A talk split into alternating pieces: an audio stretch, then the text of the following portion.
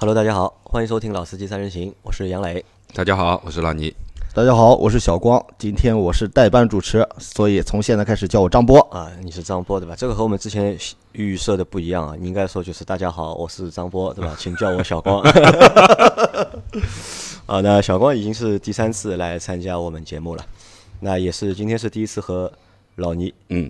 第一次我们搭档，对，第一次，第一次。那见面之后感觉怎么样？和在节目里听到的那个，就是脑海里的那个老倪的样子一样吗？呃，没有，反而和呃节目当中认识那个老倪觉得不太一样，不太一样。对，和老周有截然相反。老周是高度一致，嗯，老周是高度一致。其实觉得更更生活化一点，更儒雅一点。更对对对，是的。有吗？就是可能在 在你的就是脑海里，老倪可能看上去应该是一个。比较老辣的一个对角色，对的对的，就老江湖的这种角色。是的，但是看到老倪之后，就戴着小眼镜，对吧？皮肤白白的，对，特别儒雅，特别诚恳那种，特别诚恳啊。对对对。嗯，那下一次啊，就不知道你什么时候能够见到张波啊？我相信应该，哦，估计你们也见不到，对吧？因为你是张波的替身，对吧？你是张波的最好不要代代班主持。好，那这期节目呢是，其实这个是也是我们在二零一八年欠债系列里面最后的一部分内容了，就是我们要去盘点整个二零一八年中国乘用车市场销量的一个大数据或者是情况。那这个节目一共有三集嘛？那第一集的节目，我们先会和大家去回顾二零一八年整一个就是宏观面或者是大数据的内容，听着可能会有点枯燥。但其实，在数字背后，我觉得就是会有很多的故事藏在里面。就是我们在讨论的过程当中，我也我也希望就在听我们节目的小伙伴，就是你们也能够就是大家一起思考一下这个数据背后的东西。因为其实我们看，就是一九年开始或者一八年的很多变化，到一九年会有更多新的变化。所有的变化其实都是有一个数字在做支撑的，对吧？不会有人去做平白无故的变化、无缘无故的变化，只有市场发生变化了，那些主机厂、那些产品才会发生变化。那我们先来报一个就是大的数据啊，就是我整理了一下，就我们这期节目里面用的所有的数据都来源于就是陈联会的数据，他们在大概是十二月啊，在一月头上吧，应该一月。一月初的时候公布了就是十二月的数据和就是一八年整一个的数据。那我们先来看一下，就是二零一八年就是总的就是主机厂生产厂商就是排名前十五位十五位的，第一名是第一个表是什么呢？是产量表，就是指因为我们会报两个表，一个是产量表，还有一个是销量表。销量表其实这个销量表也不是完全意义上的销量，是一个批发，是指就是代呃经销商的进货进进货量的数就是对经销商的一个进货量。啊，那我们先来看一下产量啊，就排在第一名的就是上汽大众，它在二零一八年全年卖了超过两百万台车，同比二零一七年增长了百分之零点一一。那这个就是保持一个就是太可怕了，匀速对吧？就是没有跌，这个是一个是好的现象。但它的一个就是上汽大众的对上汽大众的就是的产量占中国所有乘用车产量的一个就是百分之。八点七，这个是一个非常高的一个占比。那排在第二名是它的，应该就这一汽大众应该算上汽大众的哥哥吧？我觉得应该算，肯定是哥哥，是吧？对。排在第二名的是一汽大众，它的产量也超过了两百万台，它只比上汽大众少了大概将近两万台不到。那但它相比二零一七年同比的产量增长了百分之四点一，嗯，那它也占到了就是总产量的就是百分之。八点六和就是上汽大众只差了就是零点零一个啊，就差了零点零点一个百分点。对，那排在第三名的是上汽通用，它生产了就是二零一八年一共生产了两百万台不到的车，比二零一七年下降了百分之一点五。因为它在二零上汽大上汽通用在二零一八年是超过两两百万台，但在一八年就没有达到两百万台，一百九十七万。但它的一个市场的就是。产量的占有率也占到了百分之八点三，八点三，嗯，那排在第四名的是上汽的通用五菱，那它在二零一八年的一个总的产量是一百六十多万台，嗯，相较二零一七年下降了百分之十二点三，那这个下降其实蛮大，也蛮明显，少造了二十三万辆啊，对啊，就蛮吓人的，对吧？二十三万辆。那它在就是它的一个产产量的一个占比是百分之七。那我们看就是第一名到第四名里面，就是第一名、第二名是大众，第二名啊，第三名、第四名是通用，对对吧？那这个也可能就是百分之，你想百分之八加百分之八加百分之八加百分之七，将近百分之三十的一个三十多了产量或者是市场的一个占有量，嗯就被这两家集团嗯占掉了。对的，那第五名是我们的就是自主品牌吉利汽车，它在二零一八年总的产量就是达到了超过一百五十万台，相较二零一七年增加了百分之二十点三。嗯，你看它的二零一七年它是造了一百二十多万台嘛，那它在一八年多造了将近二十五万台，二十五万25万台对吧？楼上的就是通用，就是通用五菱是少造了二十三万台。二十三万台，但吉利多造了就是二十五万台。对，它的一个市场的一个就是产量的一个占有率也达到了百分之六点三。那第六名是东风的日产，第七名是长城汽车啊。东风日产我也说一下，东风日产是产量是超过了一百三十万台，然后比二零一七年增加了百分之四点三。那第七名是长城汽车，它在二零一八年的产量是九十一万台多一点，比二零一七年少了百分之三点七，嗯，下降的，下降，对吧？那第八名是长安汽车，是八十七万多台，然后比二零一七年下降了百分之二十二点五，也是下降了非常多的一个厂商。那第九名是北京现代，七十九万零一百七十七台，比二零一七年上涨了百分之零点七啊，就是可能就是韩系车啊，就近几年一直就是卖的不好，不温不火，啊，但是至少在今年，北京现代对吧，没有就是出现一个就是产量下降的一个情况，那可能就是一那口气啊，还在。啊，可能就是还在对吧？有可能会缓得过来。那第十名是广汽本田，它二零一八年是七十四万零一百四十台，相较二零一七年增加了百分之零点五。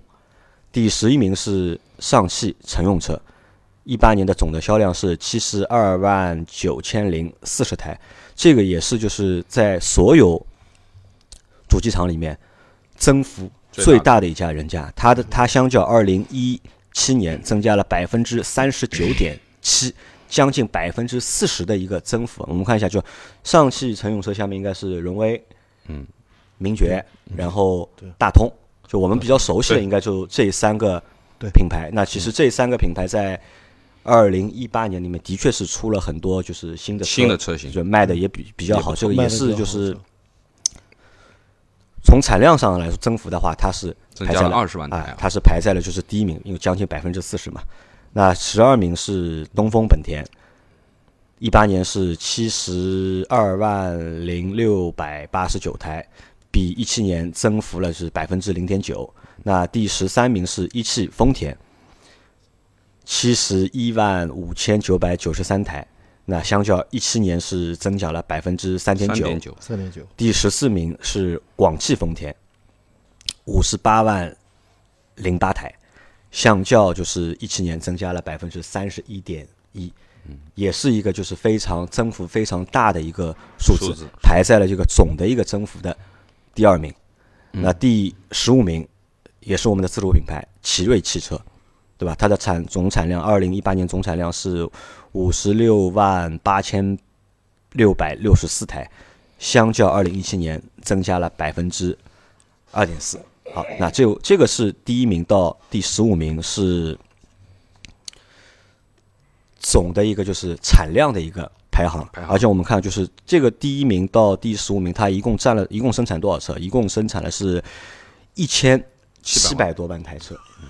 总的就是在二零一八年里面，就是总的就是中国就乘用车的一个产量是两千两百多万台车，就这前面十五名占了百分之七十，占了百分之七十，嗯对吧？总的一个厂商应该是我们在目前中国厂商，我们做过表的吧，应该大概有六十多个吧，应该是六十多个，也不知道五十多个，对吧？那但是前十我们已经占掉了百分之超过百分之七十的百分之七十啊。那在这我们看一下，就我们来回看这张表啊，就是在这个产量表里面，能让我们留下印象的，或者是你们觉得有什么不对的地方吧？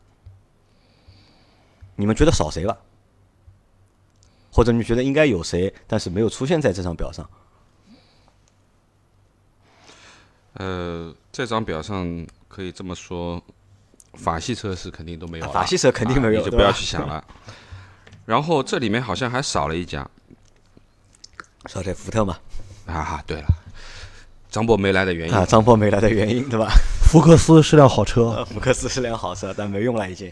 就是即使福克斯再好，可能在短期内就是很难让福特对吧？长安福特回到这张表上面来。从某个角度上讲，福特绝对是今年的第一名，最惨榜的第一名，而且都没有给第二名任何机会。福特今年的销量产量，应该记得没错的话是跌了百分之三十。可能我估计还不止三十，可能还不至少吧，因为我没有看到就是下面的表。那其实我们再看，就是在总的一个就是趋势里面，因为其实，在总的就是二零一八年的乘用车的销量上面，就是比二产量上面比一七年是略减的，因为一七年是超过了两千三百多万台，但一八年只有两千两百多万台，其实是减的。但在这张表里面，我们看排在能够排进这张表的，那基本上都是能够保持一个就是。平均的一个水平，或者是平均的一个增速，除了我们看有几家是下跌的产量，是上汽通用五菱，它是产量是下跌的百分之十二点三，对吧？然后长城汽、长安汽车是下跌是百分之二十二点五，嗯，那这两家其实是最惨的了，最惨。然后看一下通用也是降的，通用是百分之一点五嘛，长城是百分之三点七。嗯，对吧？好，那这个是一个就是产量的一个表。那我们再来看一下就是销量的那张表。我们看销量那张表里面，从第一名到第十名，对吧？其实是一样的，和就是批发的那张表 高度一致。和产量的那张表就是排名是一样的，只是从第十一名开始就是发生变化了。就第十一名的，就是第十一名销量表、产量表里面，就是应该是上汽乘用车，但是在销量表里面，第十一名是丰田，一汽丰田，对吧？十二名是本东风本田，第十三名是上汽乘用车，第十四名是广汽丰田，第十五名是广汽的传祺，对吧？那传祺在产量表里面没有排进前十五，但是在销量里面，它排进了。前十五，前十五，嗯，那那我们就根据这两张表啊，就是我们来讨论一下，有什么值得说到的说到的一点地方吗？我我想讲一汽丰田，一汽丰田啊，一汽丰田整个二零一八年一共造了七十一万五千九百九十三辆车，对，七十一万五千，七十一万六吧，嗯，一汽丰田。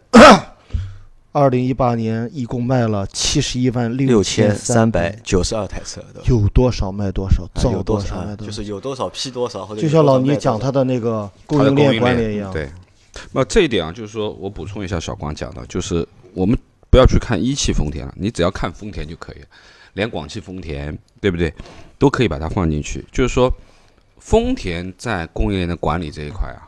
从生产环节到销售环节，它中间的衔接是非常的好做的，啊，这个其实在国际上面也是丰田的这个整车的供应链管理是非常的厉害的。那么从原材料到库到生产到出去到经销商，它的时间是非常非常短的，压缩的非常短，乃至于我之前曾经听过一个什么节目，就是说它对于供应商的这个送货时间点的要求都是精确到，呃，可以说当天什么时间、什么时间、什么时间入库、停在什么位置，就是说，它可以说最大化的把成本降低了，而且看到它的这个呃产量和销量啊，就基本上我们看其他的人家不去看它，它都是正的。对的。啊，就是它的产量增长是正的。它的销量同样同比也是正的，对的啊，不管它多少，它可能挣的只有两点几或者挣的十点几，但是差不多，就是你看看它进出的这个差距不会很大啊，不会说我进了很多或者出的很少，对不对？那么这个这个是它非常优秀的一一个东西，这也是我觉得作为丰田啊，在全世界现在老大的这个地位里面，我觉得它整个企业的这个供应链管理这一块东西是非常牛的。而且我们看啊，就是整个不管是丰田也好，还是本田也好，还是日产也好，他们的就是增速非常明显，对吧？对可能就是广丰，广丰的就是增速 就是特别明显，特别明显。但反而我们去看，就是排在第一名的，就是排在第一名和第二名、第三名的上汽大众、一汽大众和上汽通用。上汽大众它的一个销量是它是下降的嘛，比去年是下降了百分之一点三，但一汽大众它是增加了百分之二点一。第三名的上汽通用是负的百分之八点二，第四名是上汽通用五菱是负的百分之十五点，就十五点零。嗯，那可能看就是排在头部的那几位，除了一汽大众，这个销量是略有增长是，略有增加，对吧？我觉得这个略有增加，可可能增加在哪里啊？可能是增加在新车型，哎、今年上的那些就是新的 SUV，SUV 对它的就是、年底哦，啊这几个月里面，那个探戈和探月上面，对吧？有可能是增加在这个上面，但其他的那些就是我们看到的，就是老牌的这些前名列前茅的选手，对吧？嗯都是负的。都是负的了，而日系的这些品牌都是有一个很明显的一个增速在上面。好，那我们再回头回到头上看，就我们在前面吃饭的时候我们讨论过，就为什么就是上汽通用五菱排在第四名的上汽通用五菱，对吧？神车五菱嘛，嗯，它的这个负的那么厉害，它的销量是下滑了，就是百分之十五点零，产量是下滑了百分之十二点三，叫就是二零一七年。我们来讨论一下，为什么五菱会降的那么那么凶，或者是那么厉害、那么明显？呃，我记得我们在一七年做节目的时候啊，我们其实反复的提到了这辆神车啊，神车五菱啊说要搞一辆去玩一玩啊，因为我们呃很多的小伙伴啊，包括喜欢自驾的，包括前面我跟小光在交流的时候，就说你去看看云贵川那边跑在山路上面啊，或者说跑着私车拉着货接着客的，在山里面飞一样的，基本上都是上汽通用五菱。那么可以说一七年。这辆神车其实这个数字还是蛮漂亮的，啊，我也是因为做了那期节目之后，我去买了一个宝骏的七三零的，对吧？好吧？那么，嗯、但是为什么今年啊，就是说看它这个数字是差了那么多，跌了十几？那我觉得有几点啊，就是说从呃产品上面讲，毕竟上汽通用五菱的这个产品基本上都是属于比较低价段对的，就是低低价位段的产品。那么可以这么说，就是属于低端车。对的，那么从整个大市场来看啊，现在有一个有一个感觉，就是说，现在大家买车都喜欢往上够一够，对的，大一点，大一点，好一点。对的，啊，或者说我本来是一个 A 级的，那是不是能够到 A 加到 B，对不对？的对的，那我本来是一个微型车的，那我是不是搞一个小型车？那么可以这样讲，就是处于这种微面啊，或者说微型车的这个现在的份额越来越少，生存空间可能生存，空间啊，就就逐步逐步在压缩。因为什么？现在上面的级别的车呢，都在降价，而且呢，对的，特别是现在在十万块钱以内这个价位段的产品啊，非常的多。今年其实有很多的，特别是自主品牌的厂商，不管是新能源也好，还是传统车企也好，其实很多都是在争这个小小的这个空间，对，就是十万块钱这个档位的。相信我们原来每个月在做销量排行的时候，我们看到的基本上都是十万块钱排啊，都是十万左右的。对的，对不对？那么这些产品啊，原来啊，就是说，如果说拿一辆 A 级车去看的话，可能它需要十二三万，甚至于十四五万都要对的，买的 A 级车，现在十万块钱就能够到，有的可能八九万就就能够到，是的，是的，对不对？那我我随便举一个例子啊，就像荣威的这个这个，呃呃，上汽荣威的那个 i 五吧，啊啊不是啊纯电的啊那个版本。那这个车现在也就是个八九万块钱八九万就能买了。就能买了。那说实话，有里有面儿，对啊，你你要要要个头也有个头，然后要内你要车联网也有车联网，对吧？那我觉得就是说，可能这种小型车或者说微型车，呃，低价位段五万块钱以内的，呃，现在的空间越来越窄，越来越窄。那我是觉得是什么呢？是那些就是买低端车的用户啊，嗯，他们其实遇到了一个什么呢？就是消费的升级，就可能是我们在买最便宜的那车的那部用户。部分用户，他们可能就是随着收入的提高，对车的要求、对车的品质，就是都提高了，他们消费升级了。所以就是以前的，就是因为宝宝骏也好，五菱也好，其实都是就是在低价位车里属于就是比较硬的产品，对吧？他们就是，但是在这个就是消费升级的对，在消费升级的这个情况下面，就可能很多用户就不选他们了，选比他们更好一些的，就是自主品牌，或者选比他们更好一些、更更高端一些的车型，所以导致了就是他们的车的一个就产量和销量的下滑。下滑。是的，而且就是我们看，就是宝骏从一八年年底开始，就是他们就是出了一个新的 logo，可能宝骏自己就是五菱也自己也意识到了这个问题，就他们也想自己在做产品的升级，包啊对，包括就去年出的那个五三零，就明显就是要比和以前的那些车是明显是不一样的。最新的宝骏的 RS 啊，对，包括就是在车展上广州站上出的那些车。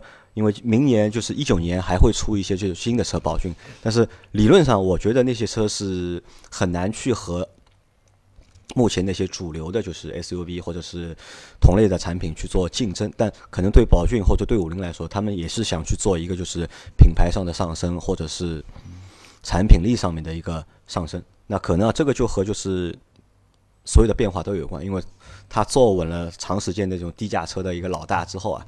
可能也觉得要提高就产品的溢价，多一些利润，对吧？这个就导致了就是它在今年这个市场上的一个就是销量也好，就是产量也好，这个下滑。我来补充一点啊，好，呃，大家好，我是张波。上一次那个小光和杨磊，呃，还有老周做那期二手车的时候，我觉得要可以补充到这里来，就是我认为五菱不仅在消费升级这件事情上吃了亏。他没发出足够多的新车，它在消费降级上也遇到了很大的问题。就说，我们现在整个的汽车消费市场日渐变得成熟，我们很多这些成熟的汽车买家不再抵触二手车了。那么，五菱这种车其实放到二手车的竞争的时候，会有一个很大的问题，就是它会遇到二手车市场那些，呃。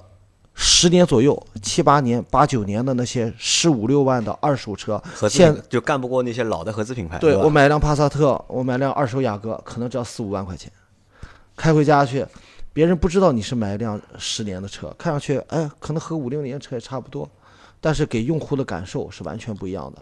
而且在现在这些互联网卖二手车的这些店家面前，其实用户很容易就可以买得到这些车。我认为这是五菱的第二大问题。第二大问题，对吧？我再补充一下啊，就是我们前面讲了，五菱基本上其实工具车偏多嘛，对吧？基本上都是拉货、拉人做生意的。但说实话，整体二零一八年啊，生意都不好做。对的，发觉了没有？对，很多人拉活的活也少了，对吧？对的，对的。对他的这个生意，或者说哪怕是一些拉人的生意也少了。对的。那可能这种方面的需求少了以后，也会。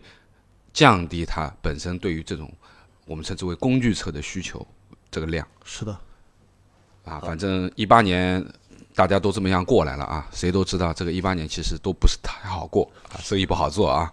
啊，那我们前面说的是通用五菱，那我们再来看一下，就是在在这张榜单里面跌的最厉害的一家是长安汽车，对吧？它较去年在销量上面下降了百分之二十三。点九，将近百分之二十四。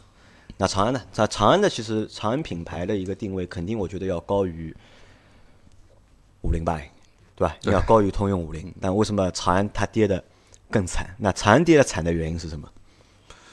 呃，前面通用五菱跌的惨，是因为就是那些就是低端车的用户，他们消费升级了，他们去上到上一个档次的产品或者品牌去购买车了。那为什么长安它的销量比五菱还要惨？我觉得问题非常的类似，非常类似。首先，长安今年发的新车不够多，就新车不够多，新车不够多，没法把自己的客户做有效的转化。比如自己有的客户，他可能自己想升级自己自己的车，像我买的原来是辆长城的哈佛，我现在就可以买个魏。我原来是个吉利，我现在就可以换领克。我现在是一个长安，我就可以买别的牌子了。嗯，我觉得有道理啊，就是。因为长安呢，在我们的印象当中啊，就是说其实也算大厂了，大厂对不对？绝对大厂，真的是大厂啊！长安福特、长安。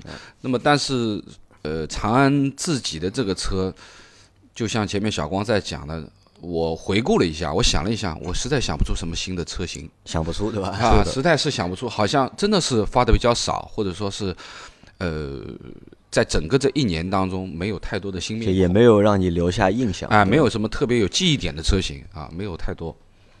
啊，这我觉得这可能是一个比较大的一个问题吧，比较大的一个问题。另外还有一个问题是什么？我们看看上汽啊，上汽起码它会在很多的这种政策节点上会及时的做出反应，比如说新能源，比如说呃互联网汽车，我觉得真的是特别踩在节节点上。但是你再看长安，它的车其实还是踩在原来的那些汽车的外形啊、内饰的豪华升级啊这种东西上。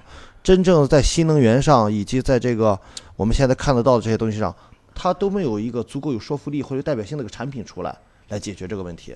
嗯，呃，我们正好说到了上汽乘用车啊，那么我也有点想法，就是，呃，因为我自己朋友去年就是买了一辆上汽的 EX 五，那么上汽应该这么说吧，就是就像我们北京的朋友在讲的这个。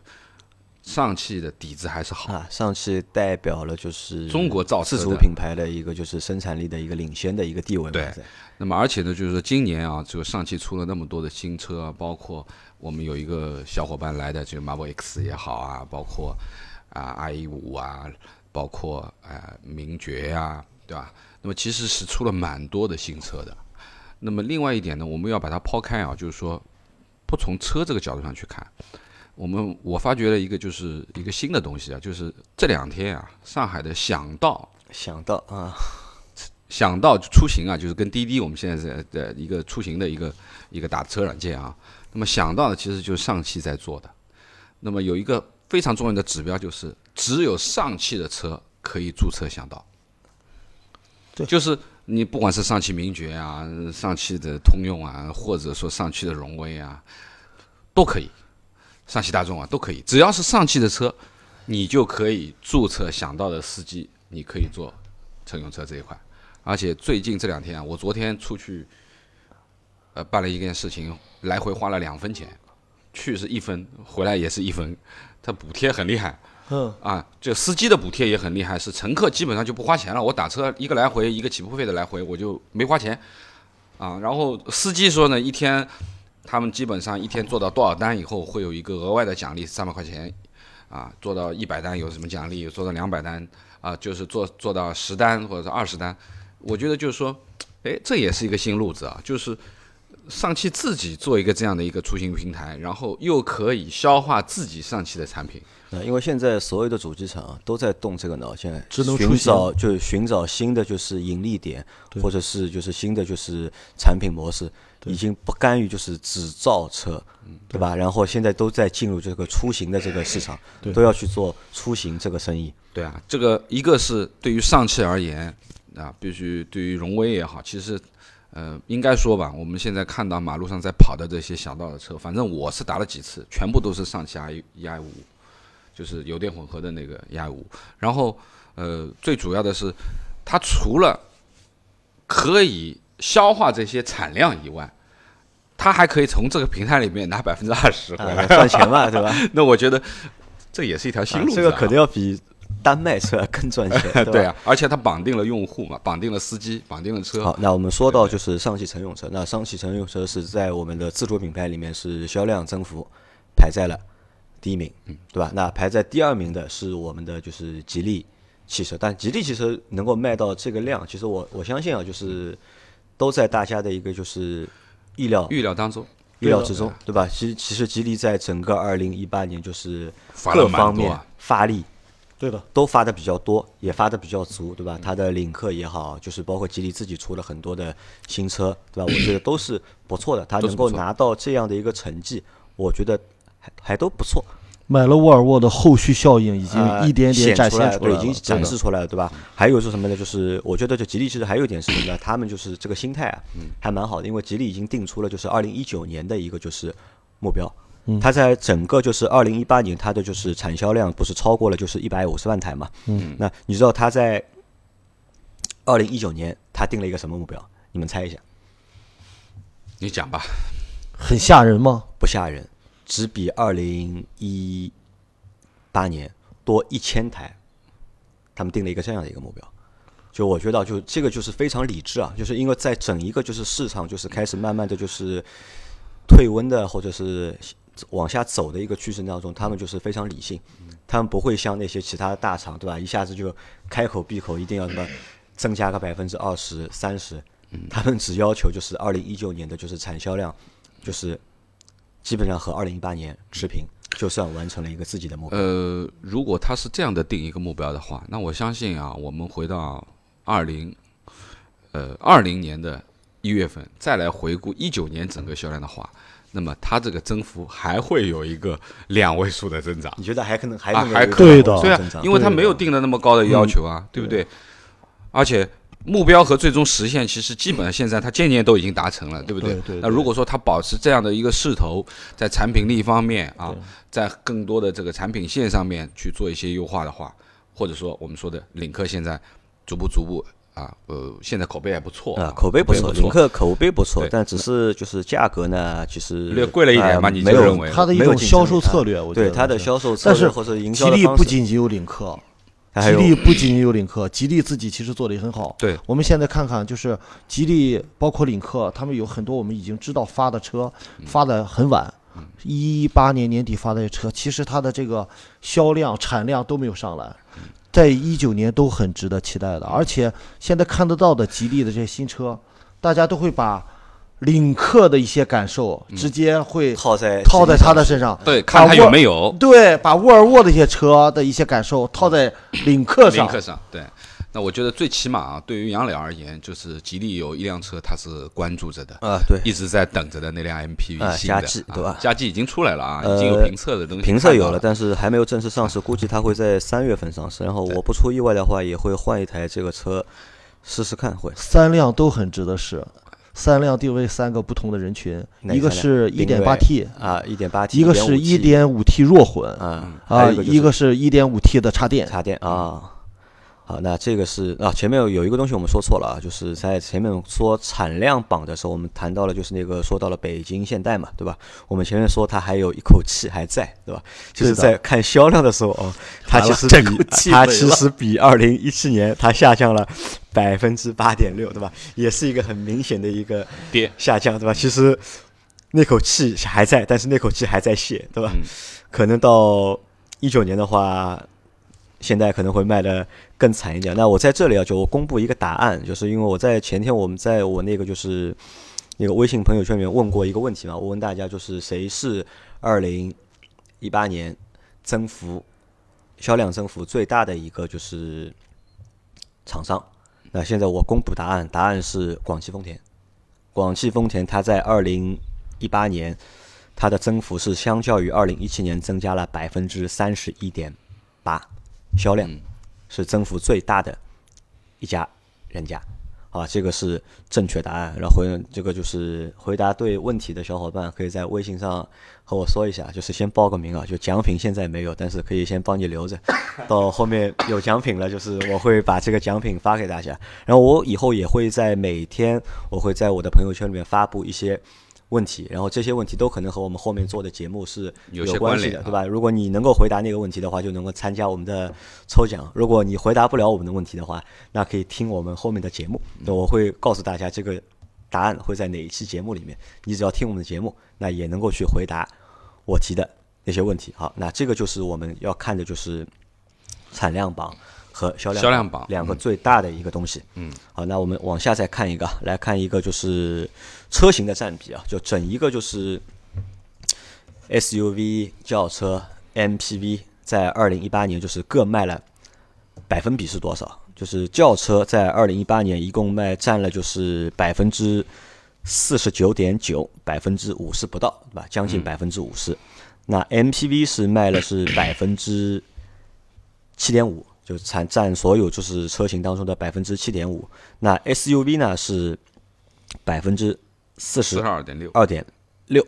嗯，那我们看就是我们之前在说，就是我们之前在说，就是 SUV 的这个就是销量下滑。那其实我们看一下，就是一八年和一七年是差不多的，对吧？二零一七年是占百分之四十二点五，那一八年是四十二点六，反而还增加了百分之零点一，对吧？二零一六年是百分之三十七点六，只是就是这个增速放缓了，但是就是实际的一个占有并没有就是比二零一七年嗯下滑多少。然后我们看一下，这是这个啊，然后跌的比较多的是谁呢？跌的比较多的是 MPV，MPV 在。一七年的市场占有率当中是卖了就是百分之八点五的车是 MPV 嘛，但到二零一八年是下降到了百分之七点五。七点五。那这个也是我觉得就是我觉得有点点就是让我意外的一个数据，因为为什么呢？因为我我认为就是 MPV 对家庭用户来说，嗯，真的可能是更实用。就如果你是二胎家庭的话，呃，我持保留意见。持保留意见。对，因为呃，我觉得如果把这张表合起来看，就是一五一六年相对稳定在百分之十，嗯，但是一七一八年、一七年、一八年大幅度下降的原因，其实我认为很简单，就是 MPV 现在还没有出来真真正正可以吃掉这份份额的产品。我们我们很多人都说，呃，二胎啊，三胎啊，老人老了，可能都需要换辆更大的车。但是现在我们很少找到一辆能适合这样的车，要不然就是有第三排，第三排不舒服；，要不然就是第二排、第三排都舒服了，但是没有行李的空间。嗯，这是个最大的问题。谁要是真正拿出一辆这样的车，我觉得它才是解决所有问题。其实是这样啊，我觉得就是。去年年底的时候，我跟杨磊我们也在看 MPV 嘛，包括我们去试了一下夏朗啊。那么其实 MPV 啊，我们基本上呃每过一段时间，我们都会做排行的时候，销量排行的时候，我们都会把它拿出来谈一下。但是能够谈的基本上是轿车 SUV，可以谈很多的内容。对。但是一到 MPV 以后，三分钟结束没了，因为什么？只有这几张老面孔，GL 八呀、奥德赛呀等等，就是说没有太多的新面孔。而这些老面孔呢，其实并没有质上面的改变，是的，对不对？就是就像前面小光说的，啊，比如说很大的，比如说你坐的真的足够舒服的，就像 G L 八这样子的这种 M P V，那么它又太商务，对的，对不对？它的尺寸其实是不太适合家庭的，太大了，对，停车位来说停车位对啊。那么同样呢，如果说，哎，你说奥德赛也好，你说呃那个那个那个那个艾力绅也好，它是比较符合家庭的这种 M P V 的要求的，但是你去想。真的坐满七个人以后，你会觉得没地方放东西。对的，只能放在过道里，对不对？那么也就是说呢，这是一个 MPV 的一个尴尬的东西。也就是说呢，呃，车型比较少，那么导致了大家没有太多的选择。就像杨磊，我们去最终看了这么多，对吧？我们也那天也去丰田看了一下，也去看了 MPV，也去看了夏朗，最终你还是没有选。总是这个产品有问题，有问题，对不对？不是太贵，对吧？不是太贵，太难看，就是样子太难看，或者说是这个坐垫长久坐的不舒服。因为你你买一辆 MPV，其实就是为了长途去考虑的。对的。但是这个这个坐垫又不是一个特别像夏朗，它坐垫很小。对。啊，虽然说它坐的空间还够，但是它的坐垫每一个独立座位很短，那长时间的话，你的大腿肯定是不行的。对。所以说呢，这个 MPV 这是一种一种情况啊，但是对于。呃，前面讲的就是说缺少一个真真正正的好的 MPV 的车型，另外一个呢，就是我们说的这个二胎放开了以后啊，其实说实话，现在的这个二胎放开才放开了，只有刚刚开始哎，对的，孩子还没长大呢，这个效应还没到，对呀，就是等孩子长大的时候，我相信你，你有一个十岁的娃和一个五六岁的娃，那个时候你才知道，我一辆五座车是不行的了，对的，对不对？那么。我觉得可能未来几年里面，如果说再过个三五年，哎，再过个三年五年，有很好的产品出来了，又能够踩上这个点儿，就像我们说说互联网，你站在风口上，猪也会飞。那你踩到这个点儿，一个厂家抓住这个时机点，又能够设计出更好的一个产品，符合真正的二胎家庭用车，而不是一个 business 的商务。那么我相信。未来这几年里面，可能我相信到二零二零年或者二零二一年，MPV 应该是一个啊，应该是一个升上升的一个一个要求，因为硬指标已经在那里了。接下来就是产品力的问题，对不对？好，那前面我们说到的是就是三个车型啊，轿车、MPV 和 SUV，就是市场占比的数据啊。那然后再看一下就是。具体的一个累计的一个销量，就是轿车的，就是累计的销量是在二零一八年是有一千一百一千一一千一百一十六万啊，一千一百一十六万台，对吧？相较二零一七年是下降了是百分之四。那 MPV 是一百六十七万六千九百零一台，比二零一七年下降了百分之十六点八，这个下降的也非常厉害啊！就是这个下降厉害，我觉得可能和谁有关？和就是五菱有关了，对吧？因为五菱其实卖的那些车啊。都可以把它算到就是 MPV 的这个就是范畴里面去嘛。五菱下降了百分之十二之后，那可能对对总的一个下销量就也被它拉下来了。那 SUV 是九百五十三万五千一百二十台，那下降了是百分之五点三。那总的来说就是。因为总体销量销量是下降的嘛，那所以就是分到下面三个大类的的话，也都是下降，也都是下降，没有看到就是有哪个是下降的，只除了就是轿车可能是下降的收最少是百分之四，那其他两个都还蛮多的。好，那这是就是一个类车的类型的就是。数据的情况，然后我们最后来再来看一下，就是国别的一个销量的一个细分啊，就是我们就是哪个系列吧，哪个国家的车嘛，就是对吧？自主品牌的就那就中国的对吧？然后像大众啊，这一些其他的合资品牌有日系的合资品牌、德系的合资品牌和美系的合资品牌。那么看啊，就是占占比最高的，那肯定还是我们的就是自主品牌，自主品牌占了就是所有车的销量里面的是百分之四十点八。那占了百分之四十，那排在就是第二位的是德系车，对吧？德系车占到了就是百分之二十二点二，然后它的一个市场占有率啊，就是比二零一七年是增加的。二零一七年它的市场占有率是百分之二十点三，到二零一八年它达到了百分之二十二点二，那增加了就是两个百分点，百分点，嗯。那排在我看一下德系车之后，应该是日系车。日系车二零一八年就是它的一个总的占有是百分之十九点六。那相较就是去年一七年的是百分之十八，也是增加了一点六个百分点。那我们可以看到，就是德系日系车在二零一六年啊，在一五年的时候，它的一个市场占有率占有率是百分之十七点四，到一八年。它是占到百分之十九点六，它每年就是从一五年开始，一五、一六、一七、一八，稳中有升，对，每年都是在慢慢的增加。嗯，那排在第四名的应该是美系美系车，但美系车就是在二零一八年的，就是它的一个占有量是百分之九点七，较去年其实是下降的。在一五年、一六、一七这三年里面，它都是可以达到百分之十三点零、百分之十一点九、百分之十一点四，但到今年就是。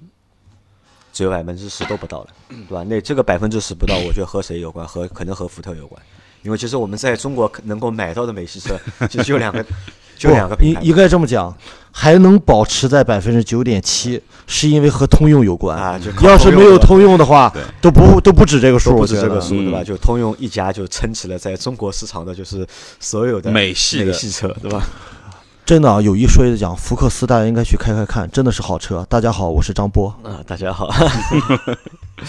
啊，我觉得从这个榜里面看到，就接下来是呃韩系，韩系啊，韩系是反正每年下降。就我来报一下，韩系一五年的时候还占百分之八点二，一六年是百分之七点七，一七年百分之五点一，到一八年百分之四点九。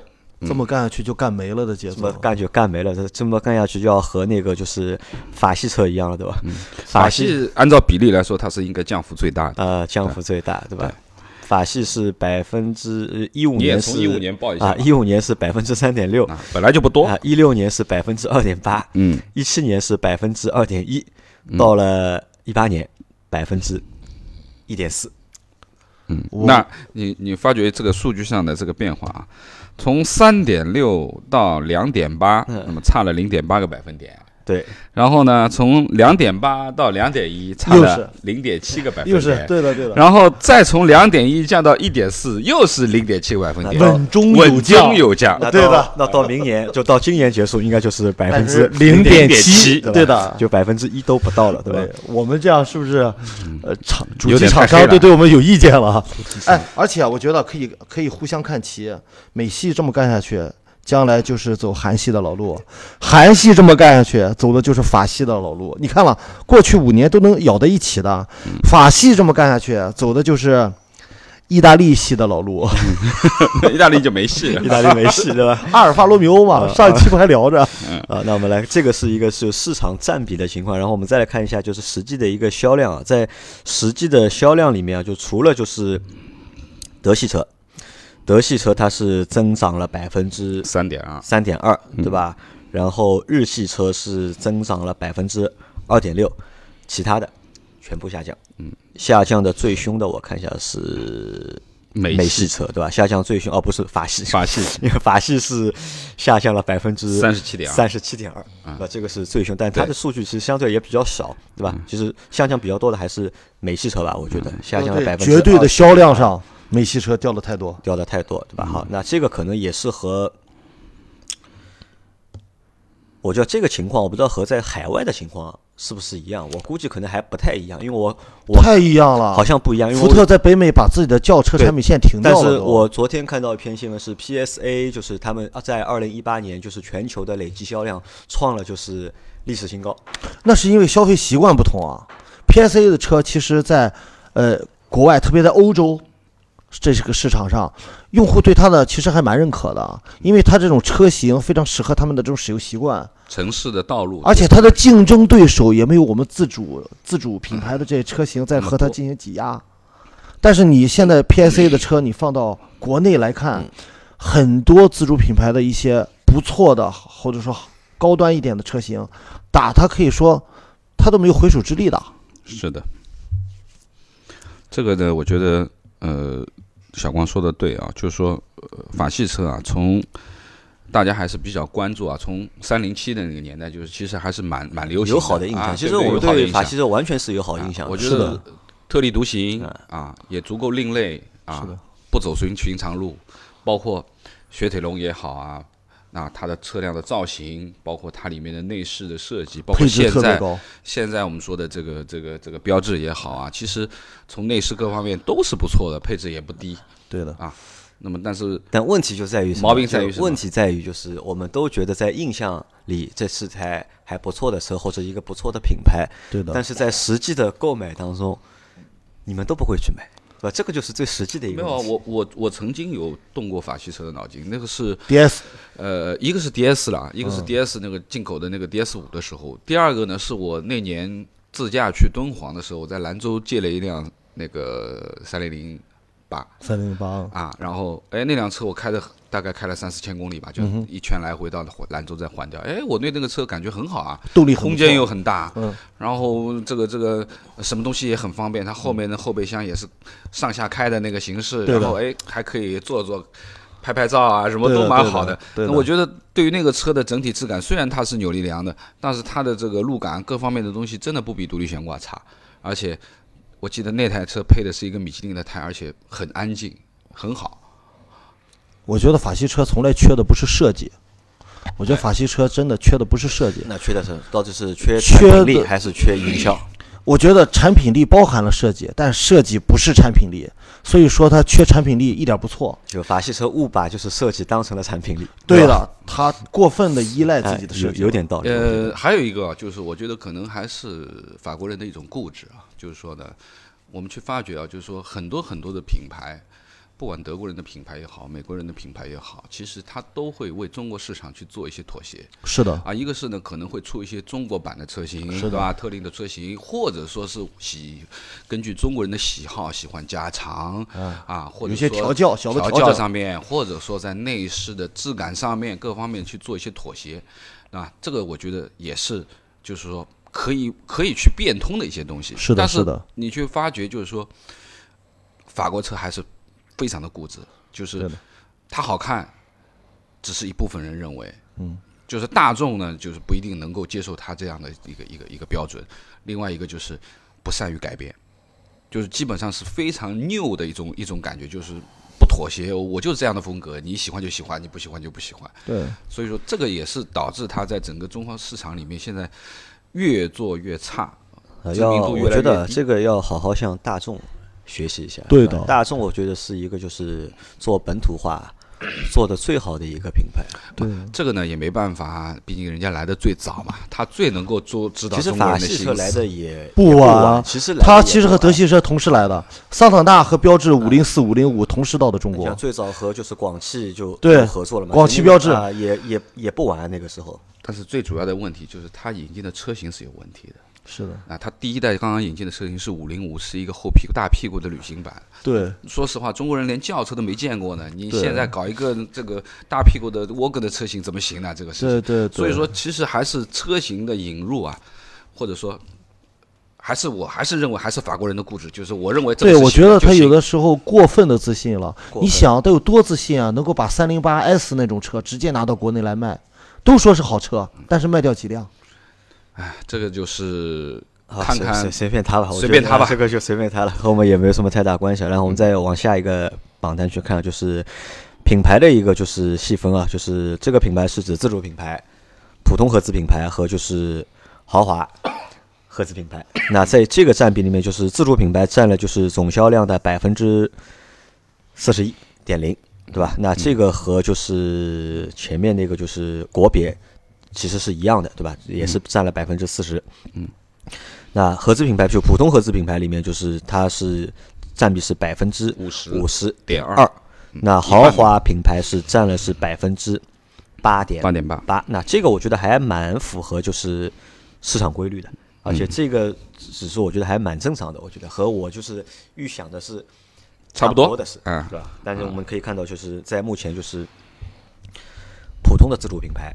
还是占的一个就是市场的一个就是主导的一个地位，它能够占到就是百分之五十的一个销量，可能用户、啊、普通的自主品牌嘛，百分之四十的啊，不，普通的自主啊合资品牌，我说错，普通的就是合资品牌占到了一个百分之五十的对，这里面就不分韩系、日系、美系了啊。啊，对。我们称之为统称为合资品牌了。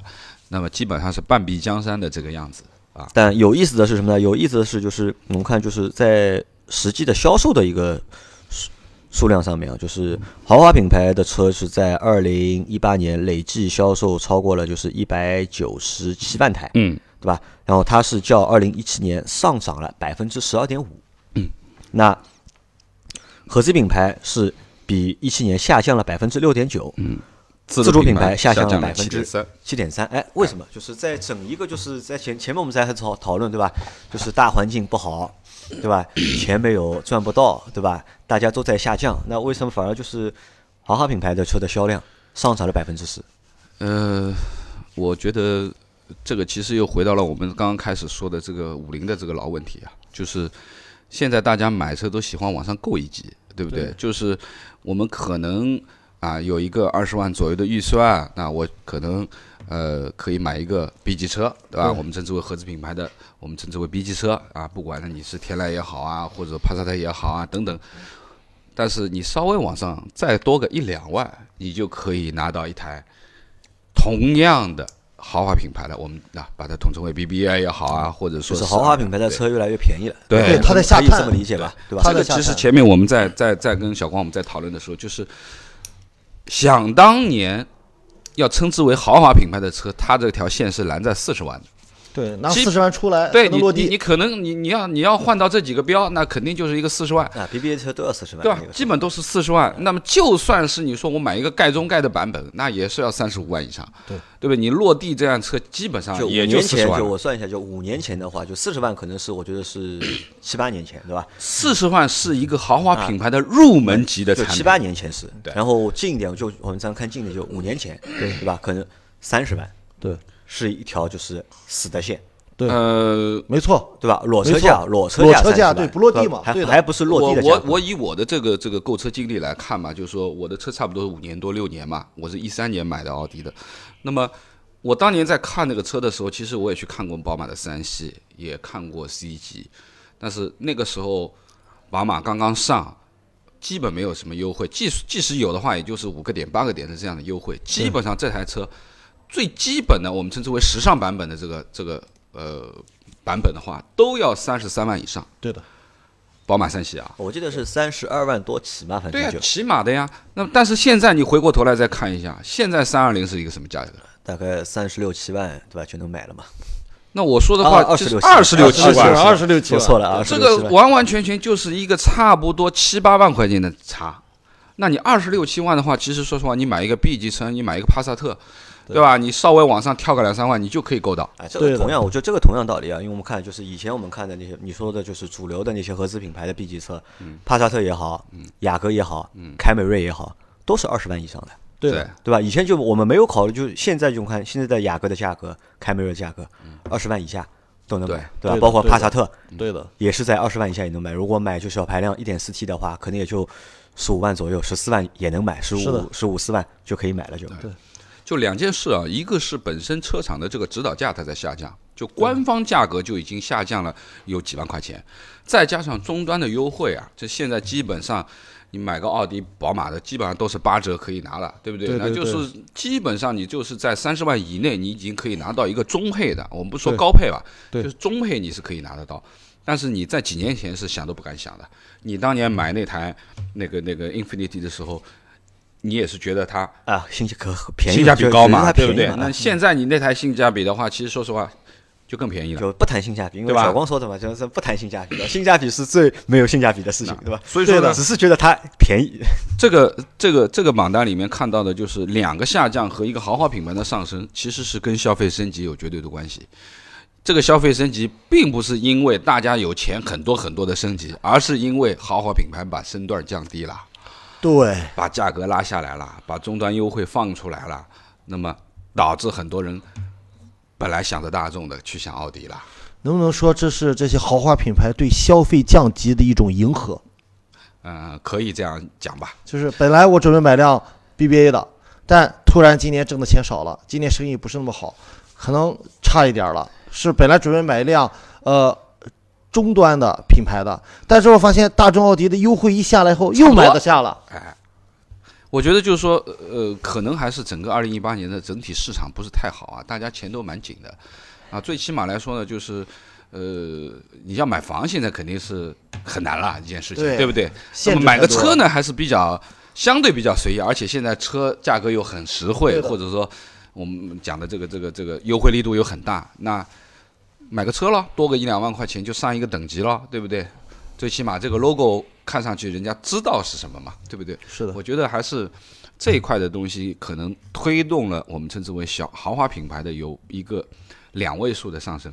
好，那这个是我们来看再看最后一个榜单，最后一个榜单是说新能源车的，就是我们国家就喊了很多年了嘛，新能源车对吧？近几年发展也是非常的厉害，但是看一下实际的销量之后啊，就是觉得就是 呃感觉还蛮奇怪的，为什么？就我读一下，就是在二零一八年总的一个新能源车销售的一个数量，乘用车嗯，九十九万台，嗯，对，没有超过一百万台，嗯，对吧？我们随便楼楼上看的十五名里面随便找一家厂出来，可能一年的销量就是就干掉了。啊干干掉了，对吧？我们在喊了那么长时间的新能源车，对吧？我们做了那么多新能源车的节目，网上看到那么多和新能源车有关的东西，但实际的销量并没有我们想象中想象中那么多。那它的一个就是新能源车分两两个嘛，一个是就是纯电动的，还有一种就是混合动力油电的。那我看一下，就是纯电的新能源车是在二零一八年累计的销量是七十五万台，占了一个就是大头。那混合动力的，就是油电的，它是占了是卖了是两二十四万九二十四万两千九百九十台，那相对来说是少一点。那从这个表里面，我们只能看到什么呢？就是纯电车可能是消费者或者用户选的更多的一种新能源的形式。那这个也是符合什么？也是符合国家的一个政策预期，或者是国家希望大家都去买这是国家的政策导向导致大家做了这样的选择。其实我觉得并不是说，呃，所有的人让他自由选择新能源车的话，他就宁可愿意买电的，因为纯电车还是有里程焦虑的。但是你要考虑到什么地方买新能源车，新能源车的主流需主流的消费区域是哪里？限牌城市的。四线，四线，对吧？限牌、一是限购、要么就限行，嗯最后还限制二手车迁入。嗯，这四限只要一有，二话不说就买新能源，还送你张绿牌儿。因为这个我觉得就体现在两个极端上面，就一个就是在一线城市，因为我们看现在目前大多数的一线城市都限牌，对吧？这是一个地方可以去这里，还有一个呢就是四线城市，对的，小的城市对或者三四线城市，对吧？因为新能源车我们看看到很多很便宜的新能源车，对吧？三万、叫低速电动车是吧？哦这个还不算，这个还不算，在这是老人代步，这个还不 算在机动车的这个范畴里面，对吧？那个低速的记忆好漂亮。啊，那我们看看，就是这个，就是我不知道，就是这个数据到二零一九年年底的时候会有多少的增长？因为其实他们的增长速度还都蛮快的，对吧？一个日能够达到百分之七十九点五，对吧？就是纯电的，就是较二零一七年上涨了，就是百分之七十九点五，然后油电的的是百分之一百三十四点五，对吧？这个增速那我相信啊，从今年开始，油电的可能会逐步逐步的减少。啊，因为今年从一九年开始，就油电的车就不会有人在有厂家有有新的产品，就不会有厂家再去认证开发就是油电的车了。我持保留态度。为什么？你们看的是增量，啊嗯，我看的是油电混，就是油电混动车会吃掉传统能源车的一部分的销量，因为目前来看，有几个车厂，像长城和吉利，嗯，他们都在混动上在发力，他们是准备把自己的销量里边的相当一部分替换成混合动力车型，它并不是上那些限牌城市卖，我并不是拿我新能源去换牌照。换限行，我是往那些三四线、四五线城市，我油耗低，油耗低，我保养便宜但是成本高了，就是车的就是造价会高，售价也会高。所以我们现在要看一看他们现在卖的那个。前段时间有个很大的新闻，吉利把丰田的第一代的混动技术的专利，据说是拿到手了。我们看看它能卖一辆什么车出来吧。